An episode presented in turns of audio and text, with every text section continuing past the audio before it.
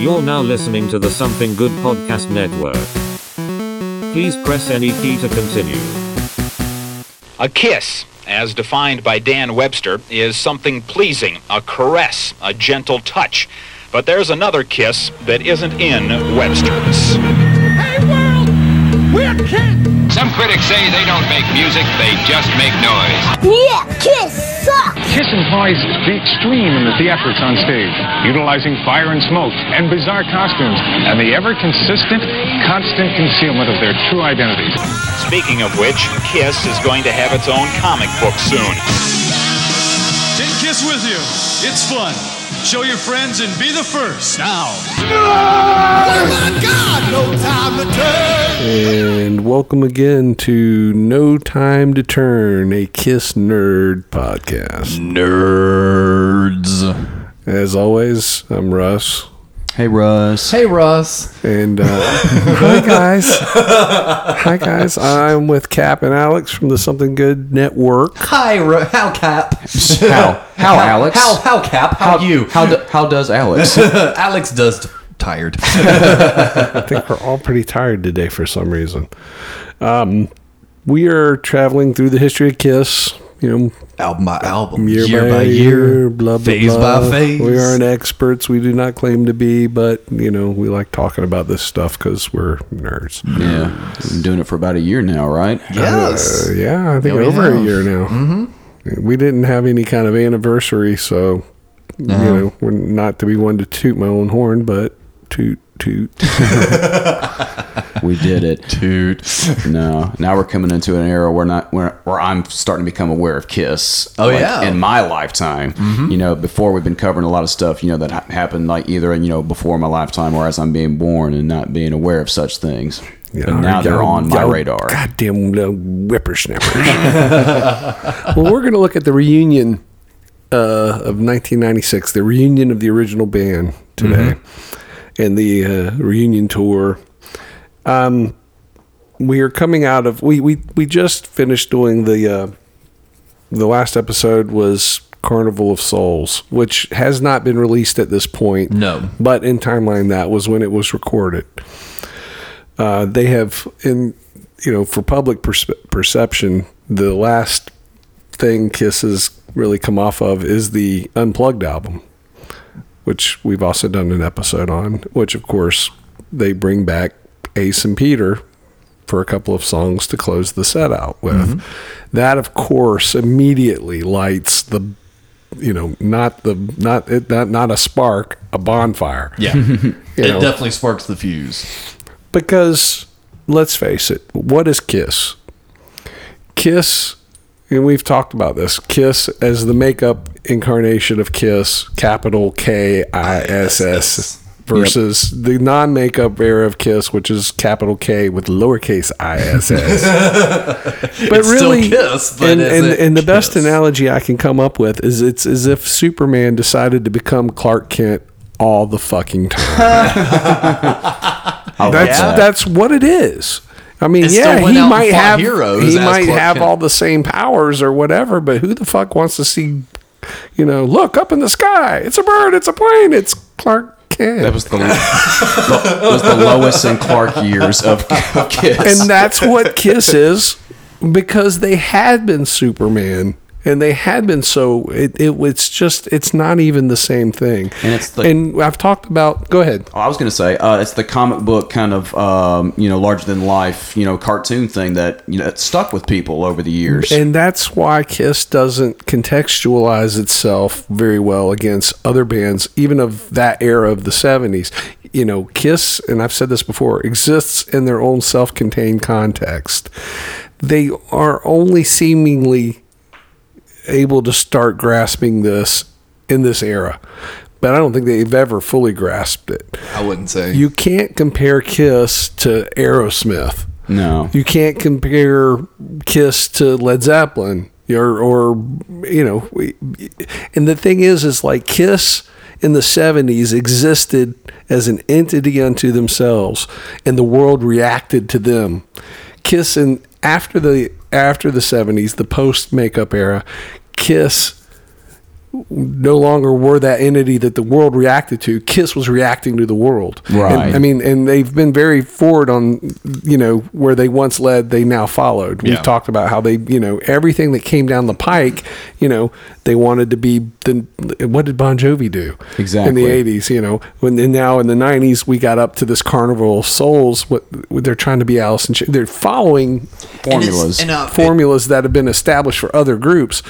Whereas in the 70s, they just did what they did. exactly. And I wasn't even going to bring this up because it just would not have fit, you know, part of the episode. But it actually now works on something you're saying, which is um, in preparation for this reunion episode. You know, one of the main key things that's really interesting to watch is, of course, the USS Intrepid footage, which we'll get to that in the timeline. But do, just in the process of doing that, I also just started going back and rewatching old press conferences for like other albums because I mm-hmm. was like, oh, this was something I actually didn't do when we were doing our research in the mm-hmm. different eras. And through that, just watching different press conferences and interviews, because Kiss was always in their own bubble and always in their own lane throughout the 70s, they never really got asked questions about their contemporaries. But throughout the 80s, they did start mm-hmm. getting asked about that. Paul would dodge questions about any other bands. He would always give his non answers mm-hmm. when it came to any other bands. Yet, when you look at the internal, they're focusing so hard on it. But in the public, they acted very much like, oh, I don't know what they're doing. Oh, uh, who, who are they? You know, Yeah, they, yeah. they, they would give very much answers like that. So, yeah, just another interesting part I've noticed that they were so encapsulated in their own bubble, they still wanted to project the image that they weren't paying attention to what was well, all around through them. the 80s, they tried to, they, they had gotten so programmed in the 70s to having established and preserved that mystique that once they came out of it, they seemed to always want to continue to preserve this, which was now completely non-existent mystique. it's like now we everybody knows wrestling's fake. Yeah, and, and that's you know, that's all part of the. You know, it's all a part of kind of what gets the sheen that gets lost. It's like once you know how the magician does his trick, Yeah, exactly. it's And not as fun as it was. there's no mystery. It's just like yeah, whatever that kind of deal. But people are you know excited about having th- that band that did that. Well, here they are. They're going to try to put the toothpaste back into the tube, Yep. and you know they're going to pull it off. Surprisingly, um, in this at this point, and I think I mentioned this in a previous episode, Ace and Peter are both being managed by a guy named George Sewitt, Yep. who was the road manager during the Unmasked, maybe the Dynasty tour as well, I believe. Um, and this is who you know Gene and Paul have to go through to negotiate deals with Ace and Peter. And there's not a lot of information that I can find about this.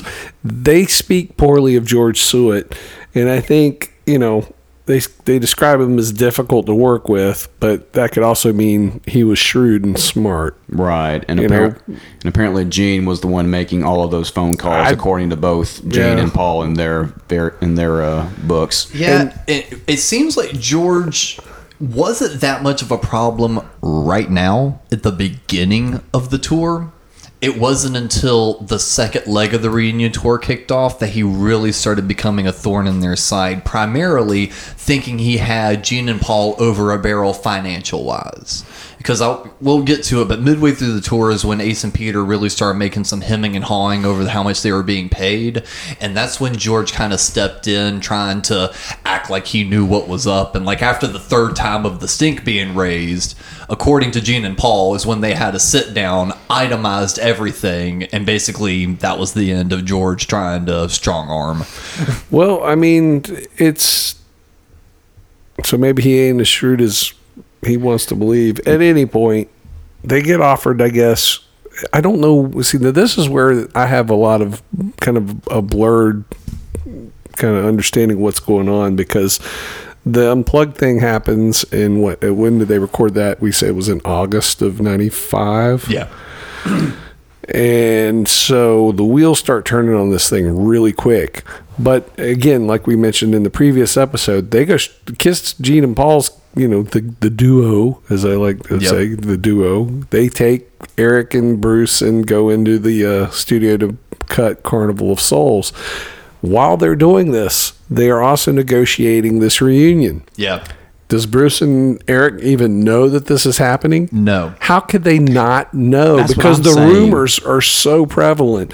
Um, Well, because again, even when they were talking about, because uh, actually, one of my favorite Kiss documentaries is Kiss Behind the Makeup. It was that special that came out in like 2001, 2002 on VH1. VH1. That is a very well done documentary because you had Joyce Bogart talking about it. It was before Bill had passed, so Bill was being interviewed. You had a bunch of important people during that time talking. And in that documentary, um, when they make mention of the um sorry i forgot where i was leading with that because you were asking about the timelines right yeah. forgot where i was leading with that because in that documentary they oh eric had said uh in his part of the interview he's like we thought you know we were just getting asked about a powwow session for the next like the release of carnival of souls like we didn't think we were getting pulled in Oh, yeah. to be like, hey, you're going to be part of the payroll for the next year, but you're not going to be touring with us. Well, all of this is going on in the fall of 95. Um,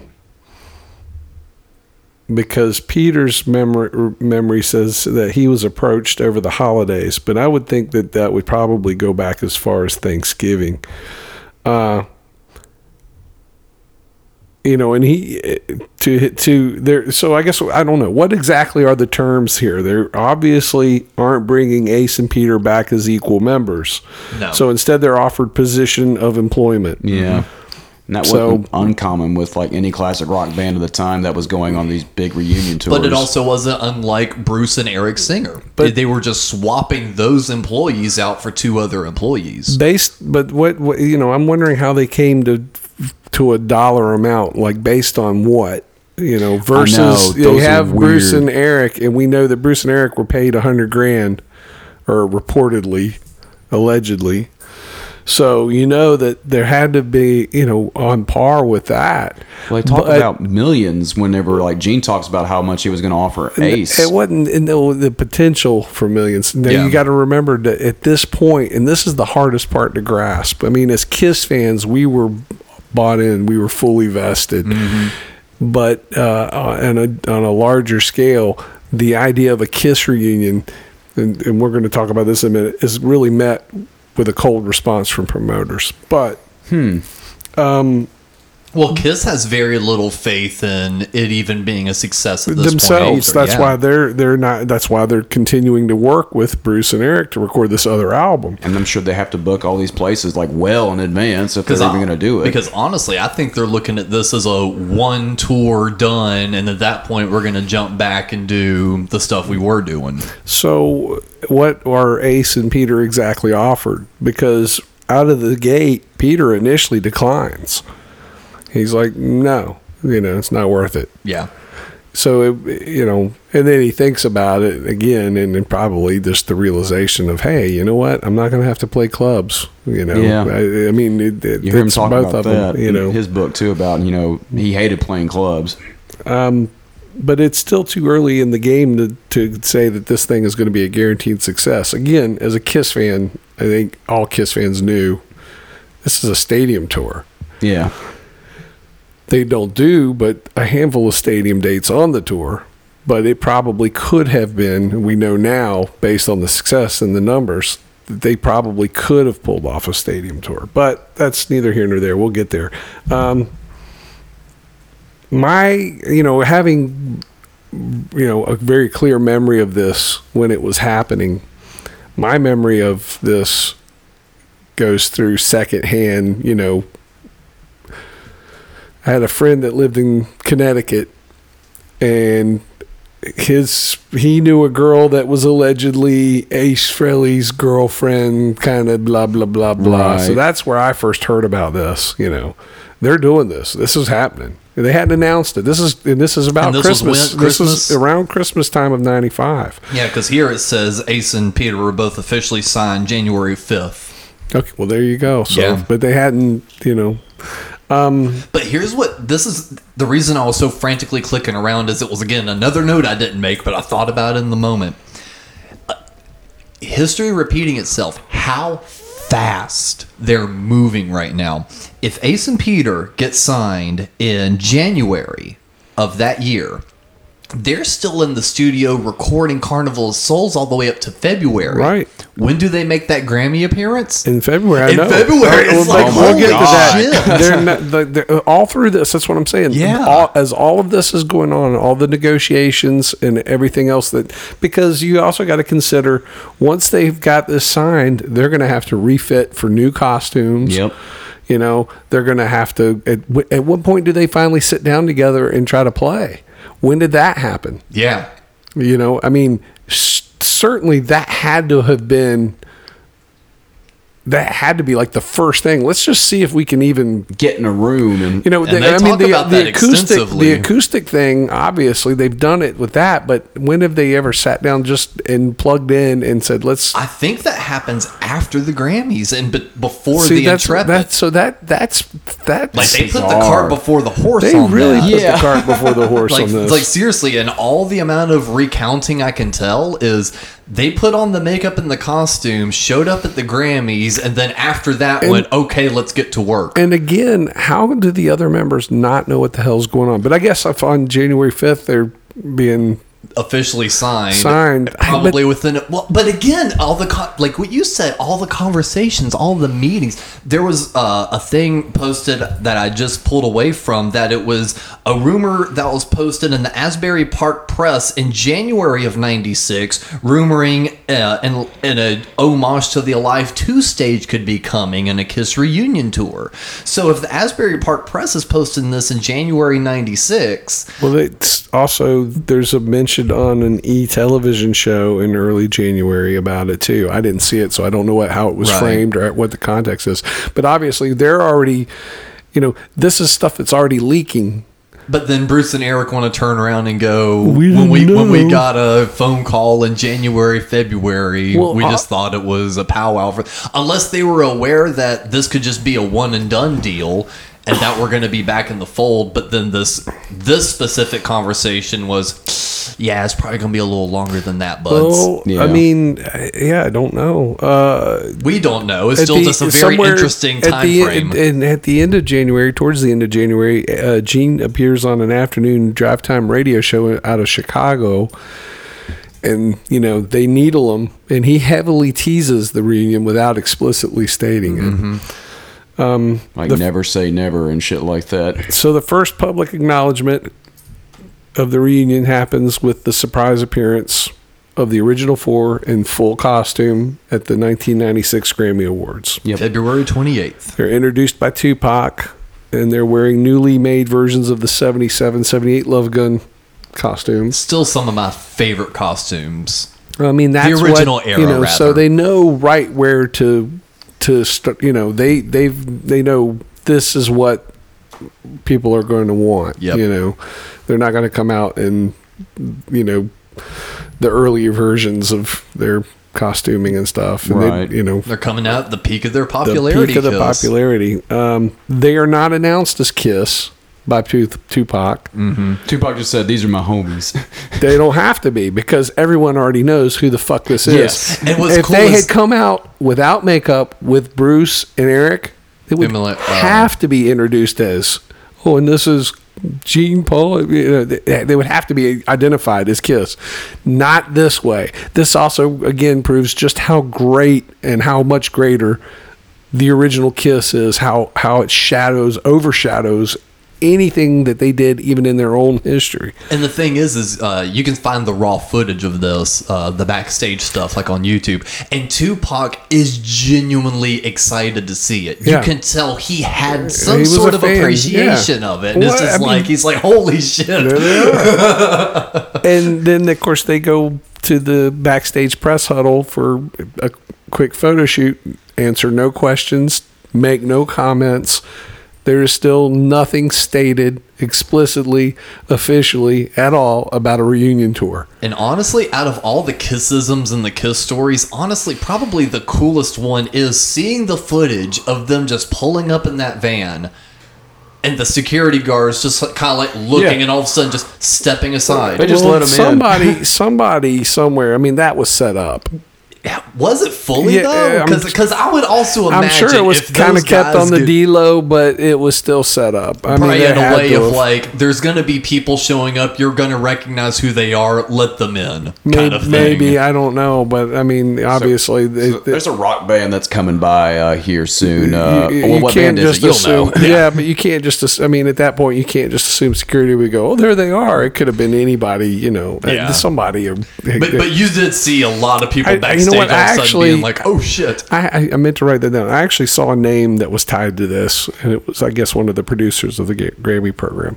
Um, but here's what's not mentioned: uh, promoters are cold to the idea of a reunion. The last several non-makeup Kiss tours had been essentially death marches for promoters.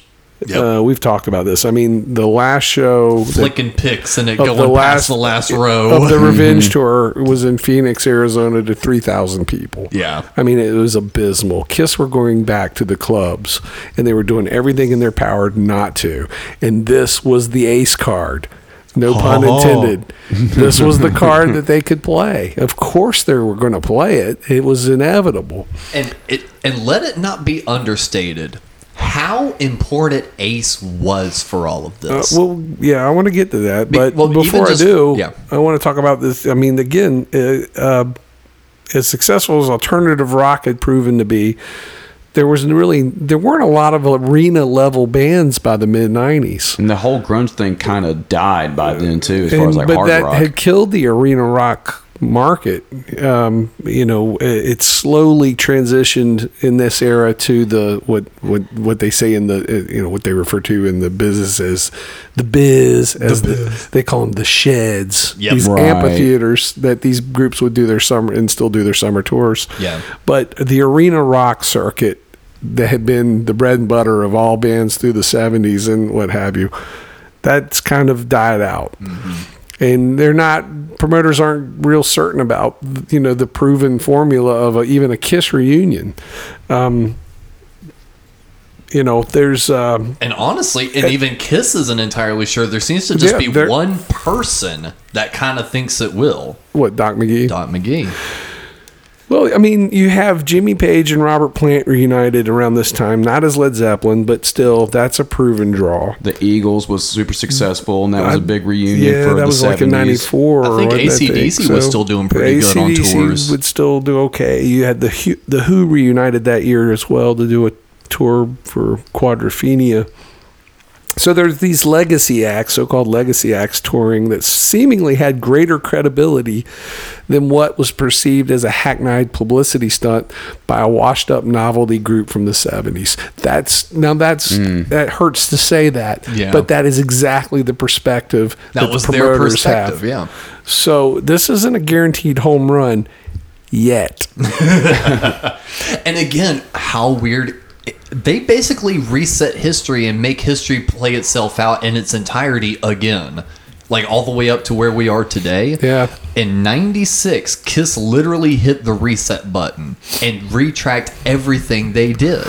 No one was sure about these four guys in makeup again. Oh, yeah, no yeah. one wanted to believe in it. Boom, they're at the top of the world. Not to get too far ahead, they replace Ace and Peter once again Yeah. and keep going in a half-ass version. it's like they literally hit the reboot right, button. right. Yeah.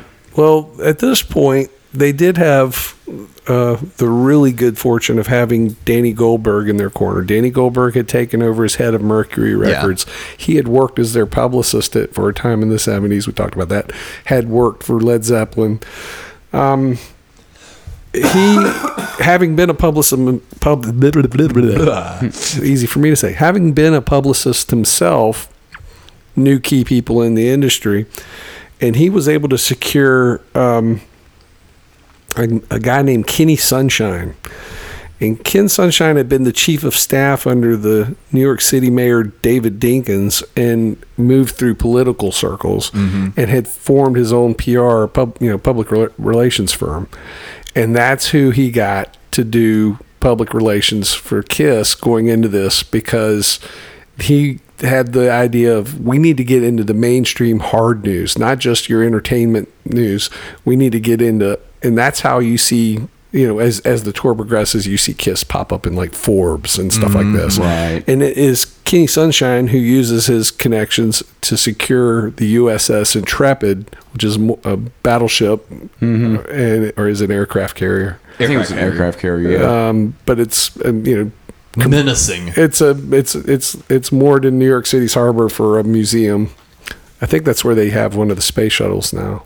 So it's not it's not a small boat. but that's a big that's a big statement for sure. So he uh, he's the one that secures their uh, you know that's and this is where on April 16th uh Kiss formally announced with their big press conference in full costume the whole deal uh the And- reunion. And now, uh, before actually going into this, it always just kind of seemed like that was the outside of the Grammys. That was like the first real time people were really hearing about it.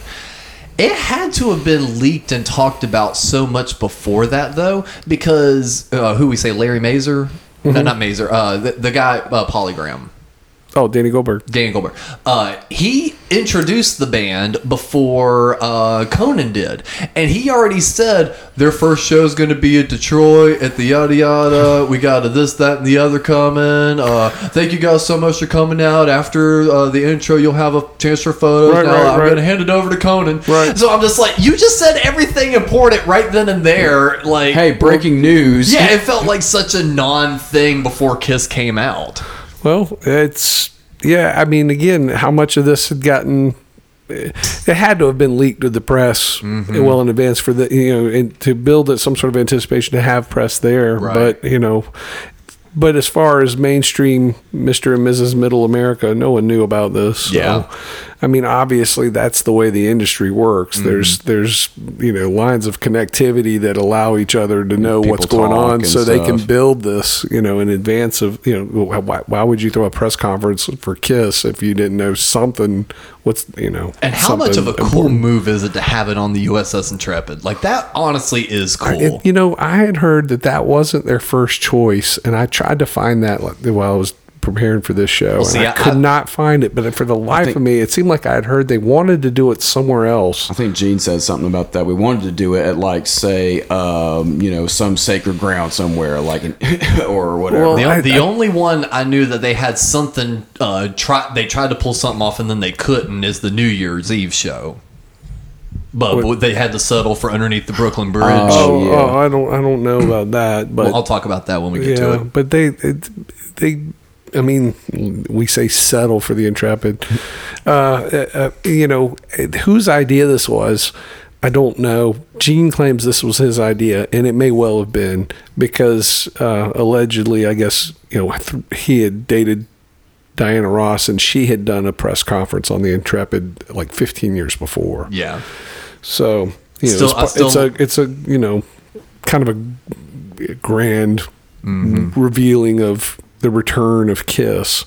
And I still like Conan's line on there. He's like, when they asked me to introduce Kiss, I just had two questions: what time and what aircraft carrier. Yeah, it's just like, and it was also cool to see someone on late night TV campaigning for Kiss so hard because he, he he had them on their show during like Mm-hmm. the unplugged and Kiss My Ass eras. He covered the convention tour, so it's like it was just kind of cool to see someone at least in the mainstream still holding the torch a little bit and helping them out. Well, they announced the tour, and of course, you know the first show announced is big, and some at, would say at that moment too big, which is Tiger Stadium Even in Detroit. Paul said, "Too big." you know. And after that, though, they're scheduled for a summer run through arenas. So, you know, the tour uh, they've obviously picked up, and I can't find who who they booked this through. That's the other thing. I don't know if Honestly, it was. I think it was a lot of Doc McGhee's connections. Like, so at this point, like, I we don't know if really. You know, we've talked about yet. ATI versus uh, what was the other one?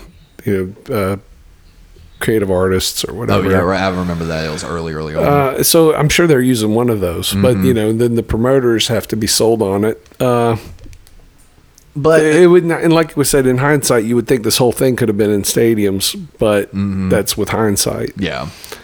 Yeah, and during this time, uh, of course, is the whole stories about uh, Ace and Peter having to get retrained to do their parts again.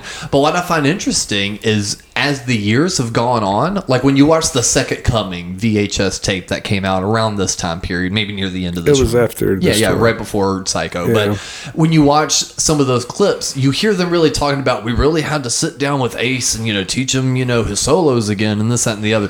When you hear them tell the stories now, it's yeah, Ace had a little bit of polishing up to do. Peter though, like it seems like mm-hmm. they they were just going on, just saying like Peter just did not get it, and like. Paul's recollection is that when Tommy had his turn with Peter after he had his time with Ace, he called him up and was like, Paul, I, I don't know how you're going to do this. And Paul said he just kind of laughed thinking he was kidding. He's like, no, I'm not, I'm being serious. Like, I don't know how you're going to pull this tour off. Well, that's why I wondered what, what at what point it's like they've they've jumped way ahead of themselves without testing. Can they even you know pull off a, a show? Yeah, it turns Um, out Peter's joints are hurting anytime he plays a kid. Well, too. uh, allegedly, allegedly, There's We'll- we'll something big about that happens on that Yeah. tour. I've got a lot of notes on that. Okay, well we'll get there. Um, you know, but the tickets are put on sale for this, and like uh, Tiger Stadium sells out in 47 minutes. Yeah. 40,000 seats. That's giant. Yeah, That's Uh, enormous. That's giant. Uh, Chicago and Cleveland sell out in under 10 minutes. Madison Square Garden sells five consecutive nights in a single day. S- All sold out. Uh, the where we've talked about on previous episodes when we kind of go through tour dates, we talk about uh, you know the the attendance figures on some of them, how abysmal they were. This is going to be kind of the same on this, but in reverse. Yeah. Almost all of them are sold out days. They're Yeah. virtually every show sells out, and the ones that don't are are not. I mean, they're very close. You know Literally, what? some in some cases, it's they only miss by hundreds of seats. You, you you know how things get warped and changed a little bit in history and shuffled around. I wonder if that's when Bruce and Eric got the call. yeah. After seeing all these sold out dates, they were just like, "All right, we got to call them."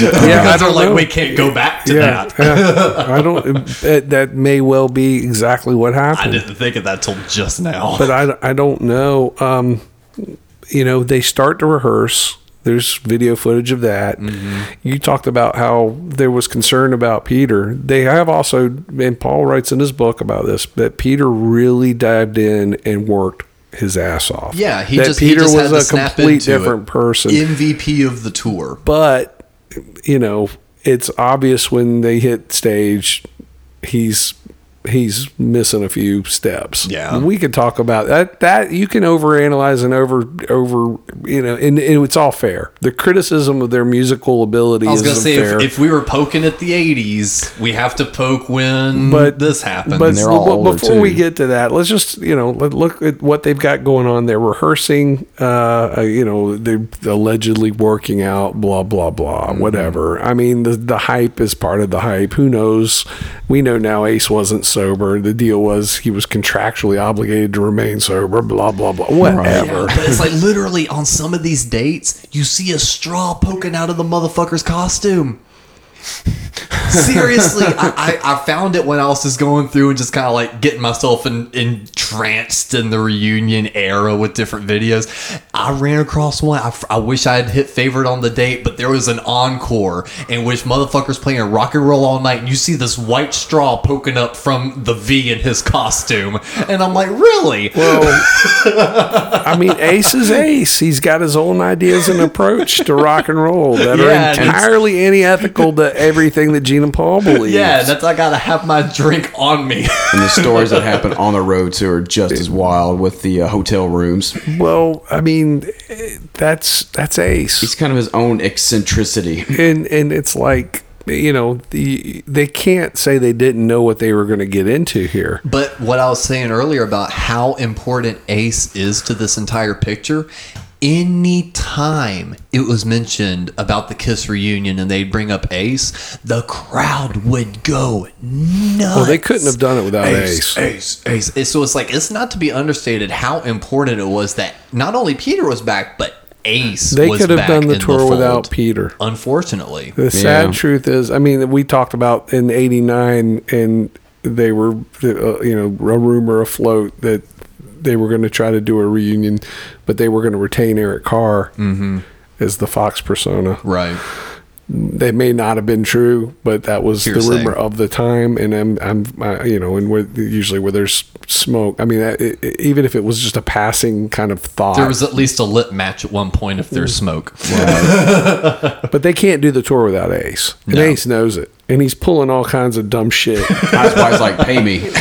I mean, you know, it, it, he pulls disappearing acts. It's uh, they're doing their full dress rehearsal in Cobo, and you know he's missing flights in. They're like, "Are you in on this or what's going on?" You know, he, mm-hmm. it, I think it's all power play shit. That's all it is. And it's also They kinda talk about childish, Ace, though. Ace missed his flight again, and blah blah blah blah. It is childish. Yeah. but it's it's it's it's passive aggressive behavior to It show is. Each other, you know, who's got control. Mm-hmm. This is the it's it this is classic rock 101. Every band ever has these kinds of problems.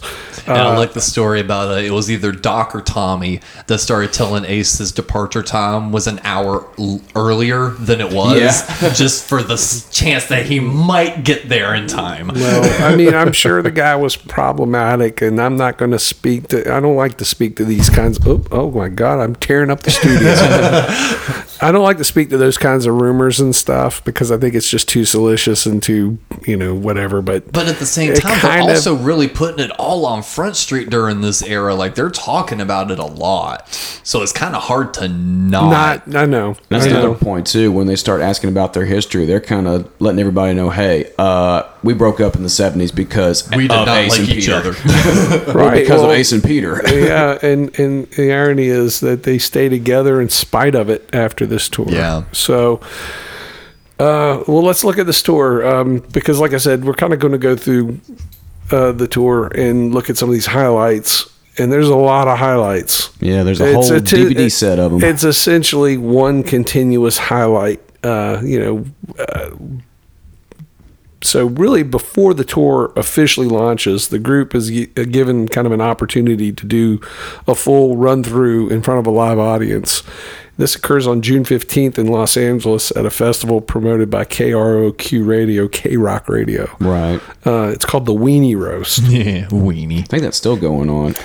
I, I, a lot of alternative stations like at this point you know radio stations are being bought out by corporate entities Yeah. like clear channel of the Clinton administration. and they just you know so it's they can you know it's like a kind of a branding they did they did the local alternative station here in our town had a weenie roast every summer through the 90s um I, I have no idea who thought that was a cool name for the festival I know. So I was just like, yeah, but weenie. Kiss are, look, you know, they're positioned headlining on this thing over the Red Hot Chili Peppers, No Doubt, Korn, Everclear Garbage, and several other Just big names in the Goldfinger, nineties. 311. just 1996. But their set is marred with technical problems and at least one major musical blunder when Ace completely forgets Love Gun. and it's embarrassing to watch that because it looks so amateurish and they look like kids up on stage like I don't know what I'm doing. Yeah, the new guy in the band didn't and- practice. And it's worse because they're in their full gear, you know. Yeah. So it's in a very short set, too. and Now- it, well, they, they, it wasn't about the length of the set. It was really Mm-hmm. just to give everything a run through. And of course, you know, they catch the stage on fire, literally. Um, Ace blows the Q and Love Gun. They really don't play very well. Now, what I'm curious though is, did this take the air out of the idea of the first show being at Tiger Stadium? Because that was supposed to be like the triumphant return of the original I'm four, sure there was probably somebody that felt a little ripped off by that, but I mean, you understand the necessity of it. I don't know how heavily advertised it was in advance of this because I didn't hear about this. I think until after the Tiger Stadium thing the, happened. Because I would imagine Tiger Stadium. because I would imagine this event was already in the works before the reunion happened. Imagine having tickets to the Weenie Roast just because fuck it, your your friend picked you one up, and then Kiss just gets added to it, and you're Right. like, well, I, yeah, I don't know. I don't know how far in advance this was advertised or, or what. Um, but you know, it's an embarrassing misstep and an otherwise high profile performance because they're in Los Angeles, the major media center, the major media center, you know, with all these other high profile acts. The Biggest acts of 1996 or And, whatever. and and here they kind of stumble out of the gate. You want So- to hear a review from uh, the Los Angeles Times? Sure, go for it. And it's not the way you'd think it'd go. It's Like, because, like we just said that Peter was having problems, Ace was having problems. From a local review, Stanley reme- remains a weak, stringy voiced singer who is ill equipped for his operatic style. That's Mhm. almost heroic for him to even try. Yeah. all right. it's just like, wow. It's just taking jabs of fucking. All right. Well, on June 25th, Mercury tries to capitalize on the reunion with the uh, live compilation album "You Wanted the Best, You Got the Best," and uh, this features all material from Alive and Alive Two, not Alive Three. Nope. it's all classic makeup era stuff, and includes four previously unreleased tracks: "Room Service," "Two Two Timer," "Let, Me, know, and "Take Me." Yep. um, not leaving well enough alone. Paul needlessly re-records his vocals. Oh, And that's that's not the only thing they do. obvious and distra- but that, that's the most obvious and most distracting thing you can Big tell. time. Mm-hmm. And it sounds like the mixes they're just not on par with the existing material, and they sound weak. Yep. They're it, it it's shoddy. It's quickly thrown together, and you know, but it It's was kind kind of, huh? I was gonna say it's kind of cool. The song choices were cool, but yeah, the vocal re-recording. it's cool that that stuff existed in some form, but I don't know. I just uh, I didn't think they were. I don't think it was necessary to include it if they weren't going to give it the full uh, uh, full treatment. This is obviously what it is. It's a quickie cash grab. It's it's really it's to help promote this tour. Yeah. And, and I just find it really odd, like even the production uh, decisions they made on the new songs, because um, of course bootleggers have been able to s- filter through and find like the original tapes of those songs to kind of do like an A B, Right. And like they kind of did the alive treatment. They kept the drums relatively the same. They put those triggered sounds that they put on Peter's new reunion kit Mm-hmm. on those. Paul redid his vocals, and Ace even says he went in and you can hear it. He redid some of his guitar work. Okay. Well, Yeah, like his solo work. So it, they again, it's just it's such an interesting thing because you listen to some of the interviews they mentioned at the time, and they were like, "We're pulling out a lot of songs from the vault. Like we're gonna, it's, it's gonna be a lot of old stuff you didn't hear, like unreleased mixes mixed in with the official versions, but like legit outtakes from the Alive and Alive Two sessions." And then you get this, which makes me wonder because something happens very similar to this in 2001 with the box set. If Kiss is coming in with good intentions and the record label is changing things, Oh, it, that's that's a possibility. because something similar happens with the box set in I- 2001. But I, I, it seems like at this point, you know, Kiss are ready to jump to, you know, if for for any any request. I don't Yeah. think they have any reservations about it whatsoever. I think Paul was going to be very gung ho about redoing his vocals, Yeah. and I don't think, and we've talked about this. I don't think Paul's vocal in the 90s is anywhere near as strong as his vocal in the 70s not just because of age but because he's had some sort of training and he's just scrubbed away that raw visceral quality Better than the 80s stuff. It's an improvement of that, though. Is it I a guess. stringy rendition of a poor yeah, yeah. it is i mean you know that's a fair uh, Maybe you wrote that Los Angeles Times article, Russ. no one saw nothing no one proved anything uh, anyway this album is a good idea in theory but poorly executed in practice um, Even the cover. the cover's bad. This added bonus interview with Jay Leno, which is Yeah. corny and unnecessary. We're in the vault. Now, I we, we talk about the Kiss Vault. Now, we're in the vault years old, yes. well, Jay Leno was the host of the, Tonight Show at the time, and it seemed like it was. The Fortress of Solitude on the left. Oh, so- we share a rib so space with. Superman. I don't need a rundown of the interview. Thank you. But I listened to that thing religiously as a kid because mom Yeah. picked this up new Right. in the store, and it's Right. like I'd listen to I it. and of course, it's like that oh. makes sense for if for a young fan maybe to hear little something. But I don't know. At the time, it just seemed like wasted space. We could have. I'm like, man, couldn't we have gotten like three or four more songs in here instead? Well, Um, hell, overseas got uh, New York Groove from the '80s as a bonus track. We couldn't even get that. Yeah, so this proves that even uh, you know in their full glory of a reunion, the band, which still means the duo, Gene and Paul, still can't help but fall over themselves making stupid mistakes like this. They allowed this to happen. Yeah. You know, but again, who's going to notice when you're playing to 40,000 people in Tiger Stadium, which is what happens on June 28th, kickoff of the tour? Yep. This is literally the proverbial biggest event anywhere in the world on that day. Oh, There's nothing happening that is bigger than this. All eyes are on Tiger Stadium. Tiger Stadium, Detroit Rock City. You know this. This is and, and it's like, and the way this is presented in the media at the time was, well, who would have thought this would have happened? You know, like Yeah. of all people, like like you know, there's this almost shock and of disbelief. It's like what? Kiss well, sold out a baseball stadium. Blah, blah. You know, this was framed like you know, like Well, the most- because if you look at it, even from like a you know, look at like folks look at stocks. You know, look at the way Kiss has been trending. They've been trending downward this entire Well, time, circling the drain, and all of a sudden they just sold out this baseball field. Holy fuck! But we've talked about in the previous episodes how there has been this kind of surge of interest as you know via the alternative rock bands that are acknowledging Kiss as an influence. You're seeing that that actually is a lot deeper and a lot wider. That sphere of influence is way larger than anyone thought. Kiss fans I think knew it. They knew it you know just innately because you know we were what made it happen.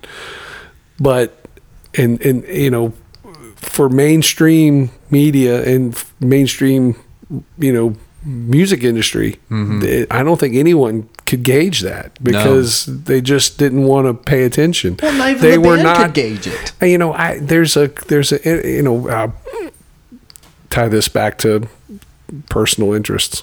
Uh, the mc5 reissued their uh, records around this time. And the, this is bef- well actually it might have even been years before this because rob tyner died in 91 so he was the lead singer and he wrote the liner notes for the reissue for kick out the jams and he made a comment about how they were treated as uh, you know insolent troublemakers that weren't what is how did he phrase it? You know um, they were inferior to their British brethren or something. You know, the British rock groups were the serious. You know, this is my whole problem with rock and roll in general is this attitude that, especially was prevalent in the '80s, that you know. It, it, it, it- you know, you must be a good musician. You must be very proficient mm-hmm. and you must be able to play well. You know, you must be able to take your instrument and, you know, it was that Eddie Van Halen thing. And that just wasn't what rock and roll really is. And it, the And alternative thing, the grunge thing, to you. but I, and, and, well, a lot of the grunge thing didn't necessarily appeal to me, but Exactly. it brought back down to base. Rock and roll is essentially, I want to get fucked, I want to fuck you up, and I want to get fucked up. Yeah. What's the uh, Henry Rollins quote? Just fucking on the floor and breaking shit. That's kind of it, you know, and and and that's what '70s Kiss played to so well.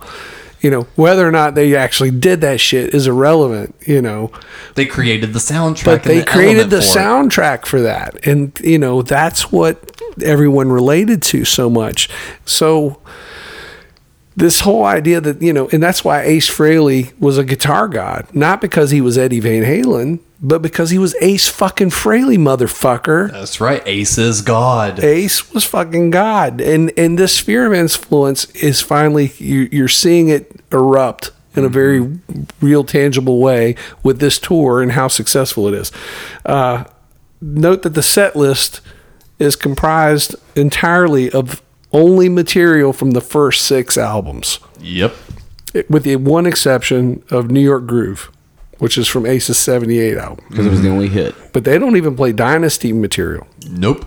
Yeah, that was kind of like the thing that they wanted to avoid was I was made for loving so you. it in wasn't particular. even Which was one of their biggest hits. So it wasn't even all makeup material. It was a certain era only. Well, it's all makeup material, but yeah. Well, I was just saying they weren't even willing to reach for all of the Oh, oh makeup yeah, era. yeah. It was specific. Yeah, there was just those era. first six albums, and you know, and like we were just going to say, the the way they're playing, it's clunky. It's it doesn't sound connected. It doesn't sound tight. It takes a few months for it to gel. and and I don't, you know, but even just the way they have their equipment dialed in doesn't sound What was good. those Randall a- amps, or did they not get that to the? I, I don't know what they're playing. Either way, they're using like you know it's in the mid '90s. It's but it seems like you know eh, it just but what overpowers that is the idea of what it is that you're seeing because it's tapped into that nostalgia base as well because it's people my age who were in their mid you know who in, in the late 70s were like you know in their tweener years mm-hmm. you know 8 to 14 and now we're in our you know mid to mid 20s mid 30s you know, this is a big deal for that generation because Now, how did this you was, feel when you saw that they were announcing a huge tour and getting Oh, back I was on? excited. Yeah. You know, I was like, I'm going to go see this by hook or by crook. I was just like, I don't care what it costs because back, you know, we were hearing, oh man, tickets are going to be a hundred bucks a piece, you know, and and that just seemed like an astronomical figure. Guys, Oh, boy, If we heard now, let's say Ace and Peter are you know up to snuff. Let's say they aren't as old as they are. If we heard today that there was going to be a Kiss reunion tour with all four members and tickets were going to be a hundred dollars, how Oh. fast would we be pulling out our phones? you know, and the sad thing is, is we we'd all, but we now are informed enough to know it's probably going to be kind of. gonna be great. well, that's what I said. Let's imagine that everyone is still at the top of their game. and you know, and even then, Kiss at this point were in their mid forties. There was that perception even during the revenge tour of like, oh, the old guys are back up Yeah. doing their thing again. Um, But the makeup, it provides a timeless aspect. It does, and that's and that's again, in in with the staging is an updated look of the '78 Love Gun Tour stage, it, it with modern, you know, And it wasn't overdone. it wasn't overdone. They had the video screen, Mm-hmm. um, but they, you know, they had the the, the logo was uh, more modernized and what Mm-hmm. have you. Um, you know, it started with the, the at the second song, the whole uh, backline would rise up from behind them. Mm-hmm. Um, it, it was it was a it was really well done. It was very well executed, you know, and It's uh, really cool to watch. it's it, you know it, it was super exciting. Um, and, uh and actually, before we uh, move fully on uh, that Tiger Stadium show, again, technical difficulties. I feel so bad for the band. This was completely out of their control. This was someone in tech. Midway through, I think Deuce it is. The firehouse siren starts going off for like the rest of the song. I didn't notice that. Yeah, yeah, it's Deuce one of the early songs in that uh, Tiger Stadium set that like they're just playing. All of a sudden, you just hear. It's like, oh no! Well, I mean that stuff is to be expected. They're Yeah. going to have to work out the bugs. And you could like see both Gene and Paul's like faces, like, can we get this turned off? Those are my favorite live mu- music moments where they're just when you see somebody just reacting to something like yeah, and it's like their What? body language is still Yes. in rockstar mode, but their eyes and their face is like, someone fix this. Well, there's a lot of ground to cover here, so let's we're going to try to do this quickly. Um, July third, um Kansas City, Missouri, opening act Alice in Chains, which is They get of- ironic. they opened the first several shows. I was about to ask, they get a lot younger, But this show contemporary on. July 3rd in Kansas City proves to be their final show ever. Um, Alice in Chains. yeah. wow, I didn't know The- that. There is a rotating cast of opening acts. I have heard, and I cannot verify this as being true, but and they had tried to get Cheap Trick and weren't able because Cheap Trick had signed for another deal that year. Um, With Larry Mazer too, I believe. Eh, it- that would have been really cool. Kiss and Cheap Trick. Oh my mm-hmm. god, that's like peanut butter and jelly, dude. Mm-hmm. you would have caught every show on that tour. but instead they get different bands and mm-hmm. i'm and i have heard and I, again i can't verify this but i was it seems like i was told that the opening bands basically were given this opportunities like it was a prestige spot and they were paid a flat rate of five hundred dollars a night. I didn't hear the number, but I know that a lot of bands were doing it for basically next to nothing because they kind of wanted to. And I mean, rightfully so, took advantage of that. But at the same time, it is kind of a little bit of a shoddy business move only because you see how much revenue's coming in. And it's like you could toss these younger bands that really needed a They few could have, more but they didn't need to, and they had didn't, hits you on the radio, too. And Bands would have paid them to open at this point. Yeah. The, and and because uh, uh, you know once these shows are put on sol- on sale, they sell out very fast, But if not straight the, away. some of the opening acts on this tour are so weird, like Static X. Yeah. It's just like Static X and Kiss. That just seems like a weird bill. yeah, Wasn't D Generation? Degeneration did a run on July twentieth. They even get told to tone down their act. Whoa! They get finger wagged. D Generation, degeneration. Let's stop for a second because some people may not know who we're talking about. D Generation is the great near miss band of the '90s. Yeah, for rock and roll. They could have been huge, and they were being groomed to be huge. They were going to be the band that bridged the gap between, you know, '70s hard or you know the just raw '70s hard rock, almost the punk rock thing Yeah, like Dead Boys with a little bit of the 80s glam thing but informed by a 90s modern i mean they they had dotted the i's crossed the t's underscored genuine. it was yeah this is a new york city band and for whatever reason it just didn't happen I, I don't know I, I'm still hung up on the Kiss camp telling them to tone their show down. Like, let's let's rewind a couple decades. What were they being told? Like what? Again, it's, there's there's like this weird bizarro world that they just like clicked into all of a sudden in Well- February '96, where they're retreading so much water and becoming the thing they weren't wanting to ever be. Becoming the villain. yeah, I- I- well, you I'm- live long enough to see yourself become the. Villain. Mm-hmm. July 22nd, nearly a full month into the tour, they experienced their first non sellout in Pittsburgh by less than a thousand seats. I was about to oh, say. a river. So that's that's going to be the normal. If they don't sell out, it's usually by a couple hundred to a thousand. yeah. Um, Quebec they come up well in Quebec on August second they come up thirty five hundred short of a sellout. That's still you know we're talking about a band that was only drawing thirty five hundred people two years before or four years before or whatever it Yeah, was. yeah. Uh, Ottawa.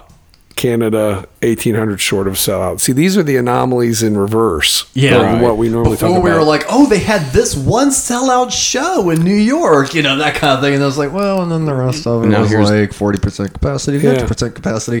and here it's not like that. August 16th, it's an off day as the band travels to the UK for the Castle Donington Festival. And a press release is issued announcing that Eric Singer and Bruce Kulick are no longer members of the band Kiss. So I don't know. This is only, what, six months after. Carnival. Well, yeah, I mean, this is six months after the announcement. Mm-hmm. Not even six months. I mean, this is, you know, do they still get to collect the full hundred grand? I mean, what was the deal here? Did Yeah. they, you know, because I think they To my knowledge, they quit is the way I, it was framed. The way I understand is that they both said, "Okay, we see what's happening here." I don't know if that's true. I don't know if they were quit or if they were terminated. I've heard that one, but I've heard more often than not that they were held on the payroll for a year. Well, this isn't a year. well, they, they could still make the formal announcement that Eric and Oh, yeah, Bruce well, are no come- longer in yeah, the band, yeah, but, but they, because gonna- Peter and Ace were still getting residuals all the way up to the mid '80s. Yeah. So I could still see Eric and Bruce being part of the income for the next You year, like getting a out, cut. Yeah. yeah. But then after that year's Well, up, they're paid off and they're gone. They're See ya, their way. Well, uh, August 16th, the, uh, or no, August 17th, excuse me, they play the Castle Donington Festival in UK. It's it's a big enough deal to warrant a single date. yeah, they, they, they And they go turn over around there. and fly right back to America and pick up where, you know, You which gotta is imagine how much they were getting paid for that. I know that's got to. That's what I'm mm-hmm. saying. You know, they will return to the to Europe in the fall, which we'll get to. August 21st, they're back in the USA in Phoenix, where they had you know Revenge Tour only drew 3,700 people. Here, they're of course sold out. Yeah. which just again shows how irrelevant non-makeup Kiss is. I don't care how much people love them or want to say how good they were, or how good they thought they did. Oh, they sold mm-hmm. millions of records. No, they no, not really. No one gave a shit. Yeah. thirty-seven hundred people. You tell me. On a record that struggled, I don't even think went gold. I think it which was gold, supposed to be their it, big yeah. comeback album. Everyone's like, "That's their best album of the night." It, bullshit. It is. It's it's it's It's nothing. still their best it's, record of the non-makeup. it's it's irrelevant. Yeah, it's I know. I completely know it's again. It's, Clark Kent. like- it's Clark fucking Kent. But if, you're look, but if you're looking at Burger King and McDonald's, you know, you're still gonna have to pick one. One's better than the other. well, it's not Burger King and McDonald's because it's it's Burger King without the Whopper. All right, okay. It's McDonald's without the Big Mac. Okay, I'll take that. you- I'll you take see what I'm saying? I do. I I'll mean, take it's- that. that's largely embraced by hair metal enthusiasts, and Well, that's a very specific crowd. But that's it's a niche audience, and, and and even so, again, it's it, it it renders its own irrelevance. Um, let's see what do we got here. We got uh, August 30th in Portland. They missed being sold out by 629 seats. You know that it's like okay. I know they just got off a tour where they were just fingers crossing they reached over the 50% capacity for some of the shows. I wonder if they're ever just sitting in the back room and seeing like tickets sold, you know, minus 600 before it's a sellout and they're just like, "Motherfuck." like I wonder if that's like a son of a could we not find 600 more people? Well, I mean, at that point, it's easier just to say you're sold out. yeah. Oh yeah. and probably did say that, you know, in in to their, uh, you know, for for that matter, management probably told them, "Oh yeah, we're sold out." Yeah. Regardless, it rounds out. it rounds out. It really does because Tacoma, you're 1,200 shy of a sellout. Seattle, you're 822. I mean, these, and, you know, these are places that are holding 20,000 people. I mean, Yeah. you know, um, Boise, Idaho on September 4th was canceled so the band could play the MTV Music Awards, which of course famously they did performing under the Brooklyn Bridge. Did a short set. The song Rock and Roll All Night, I think, is the only thing that plays on MTV. Yeah. And even Dennis Miller's introduction of them is very kind of like, I can't believe this, but here it Dennis is. Miller. you know, like, and, and they don't get it. They just don't get it. They don't want to accept that this is a phenomenon that has happened, and it happens outside the the uh, the constructs of of the media, in music media. You know, which is very much, uh, very much a um, um, heavily constructed. You know, heavily A lot of gatekeepers. uh, yeah, I mean, they, they, you know, a lot of stuff doesn't happen by design. By the mid '90s, things are kind of happening outside of the box. The Nirvana thing exploded organically. They didn't see that coming, but they're trying to figure out ways to manipulate that. That's what the industry does. They manipulate things. This is not a manipulated. This was completely organic. They thought, you know, again, like I said, the promoters were called to this at the outset, and here it's a, it's an unqualified success. And the Um, reason I said uh, it felt like it took them a few months to really start gelling, this is one of my favorite reunion footage clips. Yeah. I think they are on fire for this They're short fi- set. yeah, this like Deuce. Yeah. Holy Peter is like props to Peter. Like I get it. He is the oldest member of the group. He it has the most one of the more physical elements of a band being a drummer. It's rough on him. I get it. So props to him for absolutely killing that set. Mm-hmm. His rolls were on point. Deuce was just on fire, and you can tell the band was having fun when they were playing New York Groove. might be- Paul was legit smiling and like jumping around the stage. Like you, you've seen Paul put on his fake smile. He was eating this up. The band was enjoying themselves. I at want to get that to that. night. Save that point because I'll get to it again here in, in another two shows here. Yeah. I want to. The but again, biggest favorite show. I love it. the biggest anomaly of the entire tour happens on the second night of a two night stand at McNichols Arena in Denver, Colorado, where they come up sixty six hundred seats short. But it, it's a it's a combined two day total audience of twenty one thousand people. I was about to ask. So it's still a solid success for both the band and the promoter. Yeah, but a forty percent capacity is like but that's that's the only one that that's really that far off. Um, September thirteenth, you get uh, Tupelo, Mississippi, you have the shades of 80s satanic panic when religious groups protest the show. And of course, the band embraces it Oh, yeah. wholeheartedly. They're like, they love it's 82 they, that's, you know, that kind of press, they live for that shit. There's, you know, they're sitting in their hotel rooms being like, oh, yes, yes, yes, yes, you, yes. you can't pay for that kind of you can't pay for that kind of publicity. And of James course, sticking his head out the window, giving them the demon eyes and the tongue, be like, yeah, keep it up. I'll swallow your soul. I'll swallow your soul. yeah, he's like egging it on. and, and of course, Daco- or excuse me, Tupelo, it's sold out show anyhow, so it only it only helps. oh, yeah. September twenty seventh, Charlotte, North go. Carolina. This was my chance to finally see the original Kiss, and I didn't know how far I wanted to go into this because I mean we kind of got limited time here. Um, you know, I, I I I could tell the whole story how I had to go to get my ticket. Uh, tell it though, because this is an important thing. Because we don't really have a lot of people talking about that sort of thing specifically. So go on. Well, back then, if you wanted, you know, there was the online thing was new. I don't even know if they were selling tickets online at that point. I guess maybe they were, A little bit by now, yeah. Ticketmaster had their way. but website. you had to go buy your ticket physically. You- there was a lot more of the ticket kiosks you could find in places like in grocery stores, like a well, they, Walmart. that always existed, but I went to the Coliseum, and what they did was they they you know back in the old days. Sometimes you know kids would camp out all night so they could be right up front and at the beginning of the day. Well, they kind of tried to discourage that, obviously, and by this point they were doing what they called line lotteries, where you went and you got in line, and then they came through and you drew a number, and whatever number you drew was your position in line, and then they relined you up. oh, that's dumb. That's but that's what we did. And I had friends that you know that were working as like uh, what do you call them ushers or something. yeah, yeah. mhm. Uh, brothers, Jeff and Joe Young, and they were. I don't know if Joe was there, but Jeff Young was there. And I had not seen him in a long time at this. And so I got to talking with him a little bit. And so they, they opened the door and you went through to draw your number. And as I came out, he was standing there and I couldn't even look at it. So I held it up to him and he just went, Ooh, you got number nine. You might, now you know oh, Jeff Young. yes. And you know how he would talk. He had, he had this very animated. I literally got goosebumps because I can imagine him doing went, that. Ooh, you got number nine.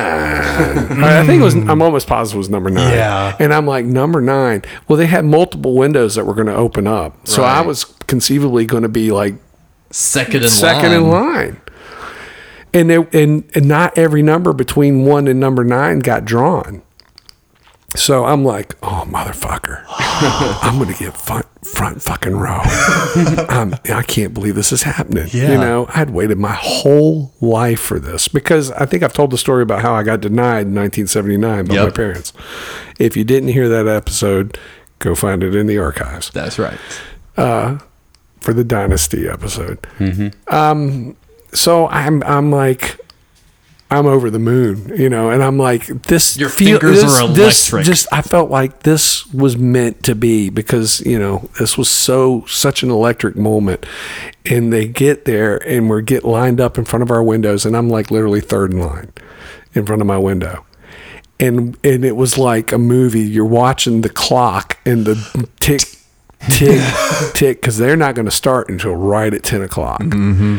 And, you know and i had been up there since like five in the morning or something you know. And it tick tick tick and it finally hits at 10 o'clock and it was like wall street or something like when the buzzer rings at wall street and everything just goes and everyone's like psh, psh, psh, and the machine in my window jammed. No, No, no. I, it felt like an eternity. By the time I got my tickets, I was about three quarters of the way back. Oh, halfway up. Oh, You know, because this is the era of reserved seats. I had not been to an arena. Well, no, I, the last arena show I think I'd been to prior to that was when I saw Kiss in 1989, Yeah. and and I had said I would never go see him again until they did this. Mm-hmm. And I went and I got my ticket, and boy, I tell you, I was I was pissed. But I was also over the moon because I was like, I'm gonna go. Finally but man, I it. thought for sure there for a minute. Had, and you know, had it been different, I'd been at least on the floor, Yeah. and I probably would have You would have elbowed close. your way up. But No, and it's fate, actually- just like it was like 1979 all over again. Fate fucking denied me my my chance to to get where I wanted to be, but it got me in the door. and uh, talking about things, you know, just you move, you lose little things here and there. When you mentioned Jeff Young and Joe Young, um, when I was actually hanging out with Jeff Young years ago. These are friends of ours that have both since passed. Yes, unfortunately. And that's part of the reason why I at least still had this. Jeff Young actually gave me his reunion tour crew shirt. Oh, that's cool. I don't know where it is now, but it's like I remember holding on to that for years. Yeah. But yeah, I've got his crew shirt. I don't remember tour. him being there, but um, you know, it was such an event. It was so big. This is the, this is what I remember from that show. You talk about them looking like they're genuinely happy to be together. That was evident in the show that I went to. This must have been a good little spurt. you could see, uh, you know, in times when the, you know, I don't think the stage ever went fully black, but you know, in dim spots, you could see them talking to each other, uh, you know, and high five. Like I remember Gene and Ace high fiving, which I thought was a weird thing, but you know, it was you could tell they were having fun. And I, the other thing I can remember, and I went with your stepdad, my friend Eric, who I've been friends with since I was like four or five years old. Yeah. And at one point, and he asked me about this later. He, he was like, "What were you looking at during rock and roll all night?" I turned and I wanted to. I was trying to drink in the entire thing, and I looked back up over my shoulder to the rear of the arena. Yeah. and everybody from the front row to the very nosebleed seats in the very top of the arena. And this is the old Coliseum in Charlotte, the, the old new Coliseum. We have a Coliseum in Charlotte that they built in 1986 and tore down like 25 years later. It Charlotte was a modern building. It was Yeah. a very modern building, and they had no reason to do it. Whatever. But this this Coliseum has since been torn down, but it was a very modern, state of the art arena, and it was a big one. It, it, it- you know the the arena record, the indoor I think the indoor attendance record that still stands to this day was twenty three thousand people they crammed in that building. Wow. Not for Kiss. Def Leppard got that distinction. but that nosebleed seat all the way in the very top, you know, from front to back, everybody in the building with their both their fists in the air, singing along rock and roll all night. Yeah. I mean, it was a magic moment. It really was. I'm getting I'm just like it was so and, and I can remember walking through the parking lot after the show, literally rubbing my cheeks because I'd been smiling the whole time. my face literally hurt. Literally hurt. And I was just like, oh, my face hurts because I'm not one to smile a lot, as some people will attest to. So that was a very special night. Yeah. And it was a memorable night.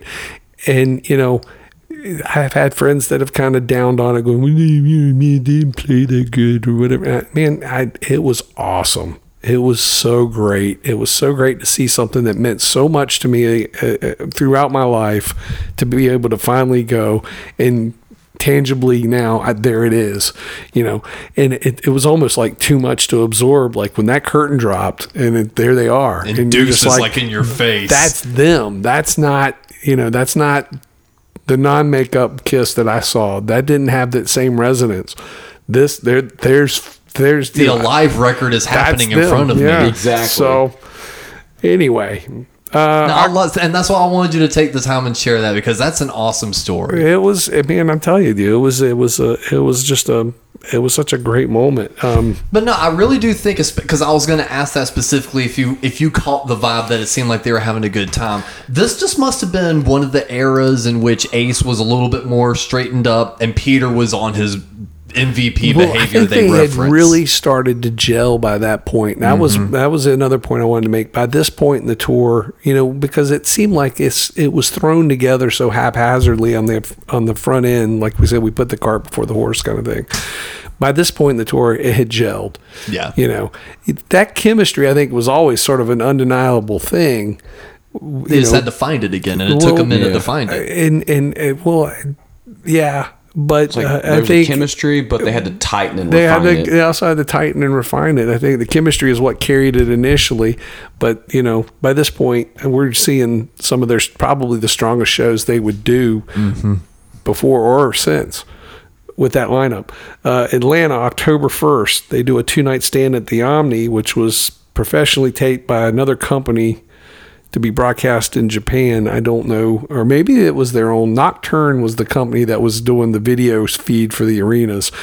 Every one of these shows were archived vid- on video, but they weren't filmed for like uh, there's not wide shots of the stage and stuff. It was filmed for the video screen to be projected behind it. So there's a lot of close up shots. You don't get a lot of wide shots. That's why the the uh, videos that exist don't have a lot of wide open angles of the stage. This was filmed with that in mind. It was filmed to get a lot of the staging and what have you because it was for broadcast on, I guess, network TV in Japan. Yeah, and another interesting note on this is uh, while being filmed for uh, the broadcast in Japan, uh, the audience was asked to make a lot of noise while Paul referred to the audience as to, uh, Tokyo several times throughout the show. Oh, I didn't know that. Yeah, that's what it says. I do know the that they FAQ. used they used part of this would be used for the New York or New York, Dick Clark's New Year's Rockin' Eve at the end of the year. That was the uh, it, it was recorded that night. Mm-hmm. Um, November tenth in Dallas, the final show of the first leg, and it's just under five hundred of a. It's just five hundred shy of a sellout, so it's essentially a sellout. Yeah. If there were any doubts, the reunited band really proved how overpowering and and how commanding their own legacy was and ultimately still is. And not only to pop culture in general, but really to the point over their own non-makeup past. They were never going to go back at this point. They No. could not go back. No. Which is why we get, you know, the imposter kiss now. Which I mean, you know, I'm not crumbing on those guys for doing that, but I'm crumbing on Gene and Paul for letting it happen. Um, the tour goes to Europe starting November 20th in Birmingham and winding up on December 21st in Dortmund, Germany. These are 18 European shows, and it's more successful than any of their other previous tours, with including their makeup era runs over there. Wow. This is uh, virtually every one of the shows have sold out, and it's again the ones that aren't are just shy. And uh, Um, who's their uh, opener on this run? it's it's still different bands. Yeah, they, they're really checkerboarding it. Uh, they close out the year with four shows in the Northeast when they return. Uh, Worcester, Worcester, Worcester. Worcester, Massachusetts, Boston, essentially. Boston. Uh, on December 28th, uh, 29th, they're in Uniondale, New York. On the 30th, Hartford, Connecticut. And on the 31st, across the river from New York in East Rutherford, New Jersey. It's literally across the river. There's a lot of East Coast. sold out shows. Um, January of '97, the band returns to Japan. Six dates. Yes. Somebody crumbed. I played in a band. uh, and some of our listeners know this. And somebody crumbed on us for. We went to Japan and we Mhm. played three dates, and someone got their nose out of joint saying, "Oh, you called that a Japanese tour?" Blah blah blah blah. And I'm like, that's not unusual for bands to go over there. Seven days is a long run in Japan. Yeah. Um, but anyway, six dates. It doesn't sound like a lot. They do. Uh, they start on the nineteenth in a sold out Tokyo Dome. That's forty thousand people. Yeah, that's a massive. You know. Mm-hmm. Uh, includes two uh, sold out nights in Osaka. Uh, after a single New Zealand date in Auckland, they have an eight date Australian run beginning on February 3rd in Brisbane, and that includes a three night stand in Melbourne. And this is more successful than their 1980 tour. I was going to say Australia is a huge audience for And Kiss that was too. a huge, that was one of their biggest and brightest moments. And, actually, one of the things uh, we didn't bring up, sorry to interrupt, I just wound up finding it. The, uh, the January 22nd date in Osaka, that was the date that Gene lost his voice. And he Oh. wasn't able to sing, so Paul had Paul to pick up singing. on- Mhm. on him, so, yeah. so you hear Paul singing like God of Thunder and stuff like that, and that was uh, Uh, I wrote God of Thunder. and, uh, And when they were shooting some uh, Japanese promo material over there at the time, they needed Gene to breathe right, fire, and they brought the guy Spiro. from from the Kiss tribute band, which later on wound up being Gene's bass tech. Like he kept Spiro Yep. around. That guy had played with Tommy Thayer in a Kiss tribute band called Cold Gin. Yep, and then like a night or two later, when it was Which Paul's ironic. birthday, Tommy Thayer brings out a cake on stage for Paul. Yeah. Well, It's a weird world, man. Weird world. during this run, Tommy's role as tour manager on this, right? Yes, no. or or oh I no, got, no, a guy named Tim Rosner is the tour manager on this. Okay. Um, but I just think it's interesting. You know, we talk. I'm, I'm looking as I'm making my notes, and it occurred to me they go to Australia, and it's as big, if not bigger, than what they had done in 1980. But it doesn't seem to feel the same because they had been so widely, wildly successful all over the world. that Now it's just part of the run. Um, more of the same, but in a good way. yeah, not a, not not a bad. That's not a yeah. That's not shitting on anything. No. Uh, five dates in Central and South America. The band returns to the U.S. on March 21st in New Haven and start what is dubbed the Lost Cities Tour. And this is a run of what is referred to as B market cities. And these cities were often the bread and butter of the old 70s tour circuit. Places like Dothan, Alabama, or Johnson Roanoke- City, Tennessee. Yeah, Roanoke, Virginia. Well, Uh, that was I part of the know- first leg. Roanoke was. No, this is on this run. Um, Well, I saw a previous maybe Roanoke not. date. Maybe maybe not. I don't know. I'm just saying. But You got Nashville I'm, on I'm, this I'm run, playing. though. I'm playing. I'm playing cities off top of my head, which would be considered B markets. I'm sure they were hitting some on that first run. But yeah, lots of tennis, a lot of big city Tennessee dates were always B market uh, places for a long time. Yeah. Well, in this time period. well, uh, April 6th in Nashville, they set an attendance record for Nashville, which with uh, 15,267 people. Um, let's see, Portland, Maine, on March 25th. Paul's Flying Rig makes its debut, which I believe they use to this day. They do. Where he flies out to the soundboard for Love Gun. Which is almost a little bit of a callback to the Dynasty tour because originally Paul was supposed to be the one lifted up to the rafters. yeah. Uh, uh, April 5th, Columbus, Georgia. This to me, I think, is ground zero of all the problems we have today. I agree. Peter does not play. He claims tendonitis. May or may not be true. It is disputed because uh, it's also argued that he was starting to want to renegotiate his deal within the band and thinking he could use his absence as a leverage. Um, he sits out. I can't play. I'm in pain, and we're gonna have to cancel. Well, Well, there's no more. way they're going to cancel, and to solidify their position, and to make an emphathet, em, emphatic point, Gene and Paul have Peter's drum tech, a guy named Eddie Kanon, suit up in the costume, makeup, and play the show. And that just sounds like a stage name anyway. Eddie Kanon Yeah, on Ed drums. Kanon. Ed Kanon. Eh, I don't know, but I mean, here he's on stage playing the show in an incredibly awkward situation, unrehearsed, And I and wonder if Ace even knew. he pulls it off. I mean, you know, to to that guy's credit, uh, you know, I mean, was it was it perfect? I don't know. I've seen some of it. I didn't watch a whole show of it, but This to me was always the weird anomaly of the tour, and it's like they never make mention of it in any documentary. They never make mention of it in the Second Coming tape that they released at the end of this tour, Start a Psycho Circus. This gets glossed over, but there's just a lot of interesting stuff. So I've got two main quotes that tell two different stories. Uh, on the GeneSimmons.com website, he's really big for answering fan letters and posting it on the website. Uh, someone said, Hey, Gene, uh, isn't it time you tell us the real reason Peter didn't play in concert in which Ed Kanon replaced him? Gene's official reply is uh, he was being difficult and believes we wouldn't do the show without him. We did. His roadie did it instead. Not a single ticket was asked to be given back. And That's Gene's response. Okay. Ed has a full recount of his side of it. Ed Ed Kanon. Kanon. Yes. Well, we, we just said Ed Kanon. a few I know, but you're talking like Ed's your pal. My friend Ed. My friend Ed has an account of this, Russ. um, and I only picked up uh, the first paragraph of it, but it really kind of lays out what happened during that day. He said, Well, it all went really fast. The crew were all set up, ready for the band to do sound check, and we noticed they weren't even in the building yet. We waited and waited and waited. Then the van pulls in, the band gets out, and heads up to the dressing rooms. I noticed there's no Peter. Doc McGhee walks up to me and says, Hey, nice goatee, shave it.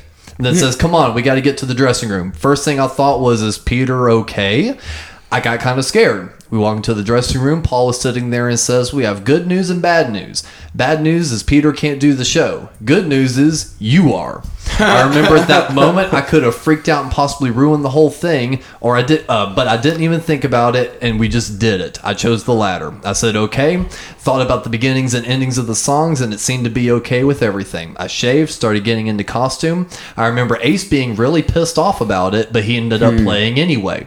Tommy put on my makeup, and I knew it was all right because I had played with them during some sound checks and a few rehearsals here and there, never in a full show setting with everything.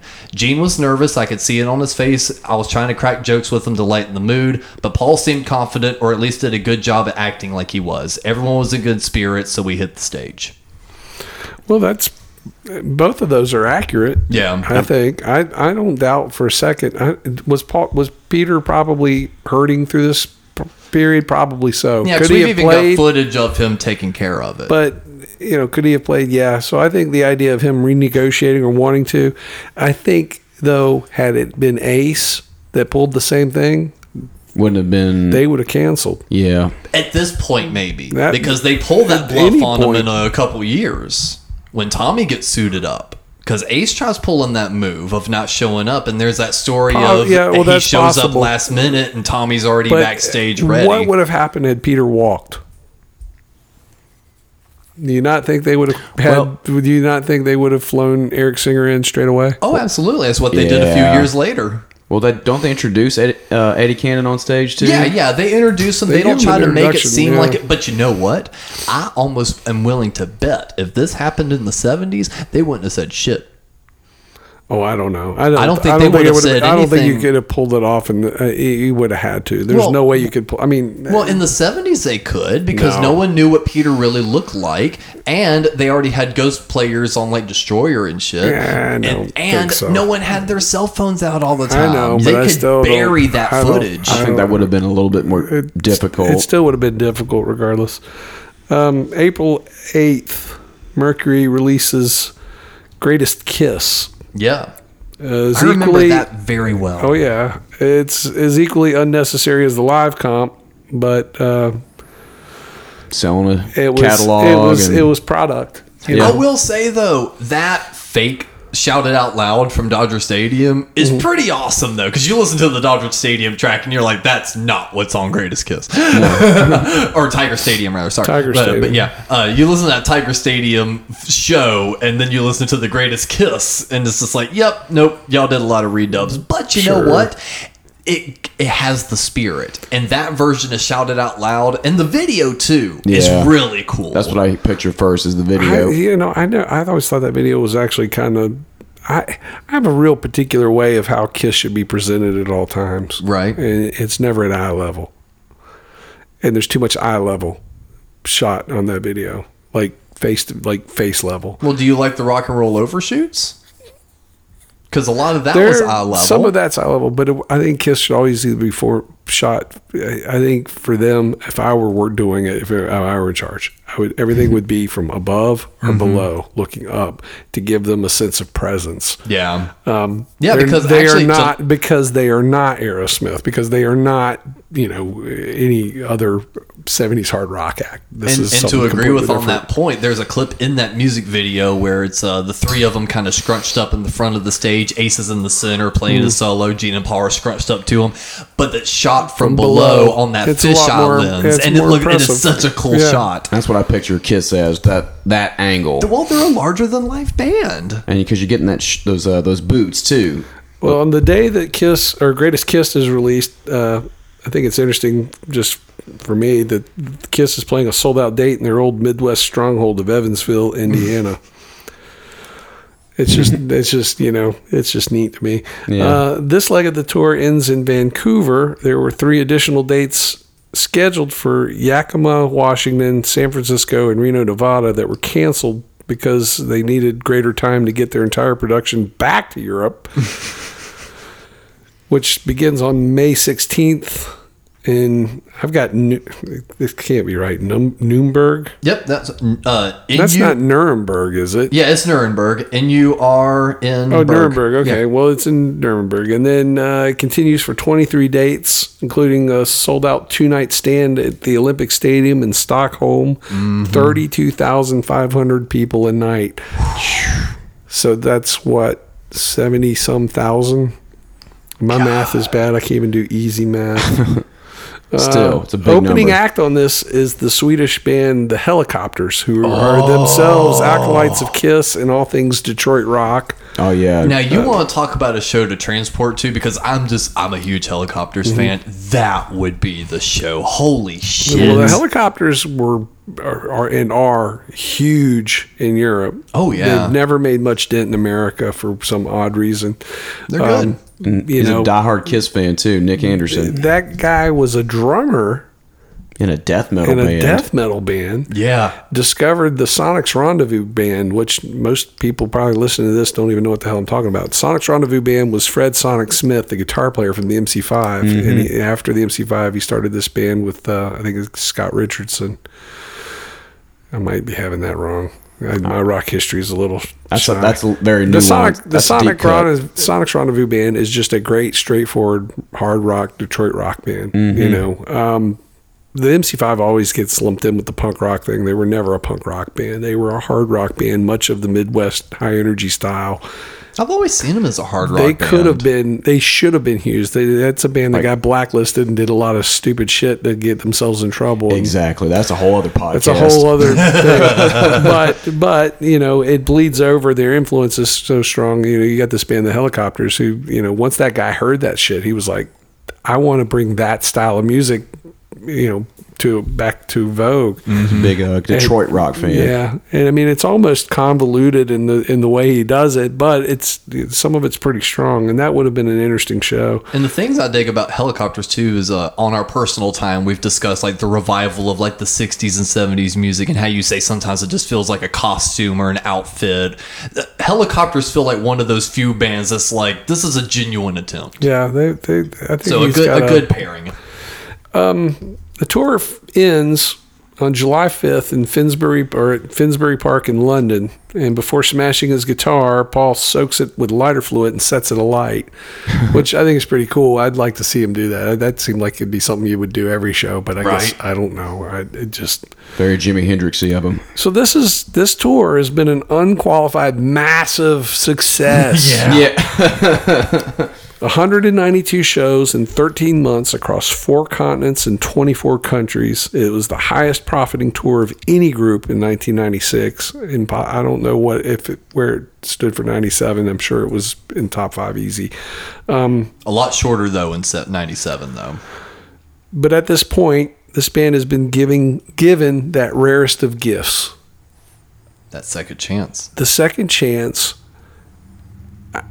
a happy ending You're cemented in pop culture and, and, forever. and, and ability to walk away at the absolute peak of their success, bar none. This is bigger than even the 70s But why would they walk away, Russ? because they're stupid. will they will they look at that and go I mean this this is this is I mean you, you they can't not be aware that this is a this is the perfect point to close the book and say fuck you, we're Kiss. And no one would ever be able to dispute it. But of course they don't. and that is what we will explore in further detail on the next episode of No Time to Turn. with new music. Oh yeah, we'll finally have another album review. Do we get excited? I mean, if you were in 1996 and a new Kiss album is on the horizon, are you? We'll talk about that and, and, and a whole lot more on the next episode. And we'll see you next time on No Time to Turn. Thank you for listening. Please insert another coin by supporting the show for as little as a dollar a month at patreon.com slash something good network.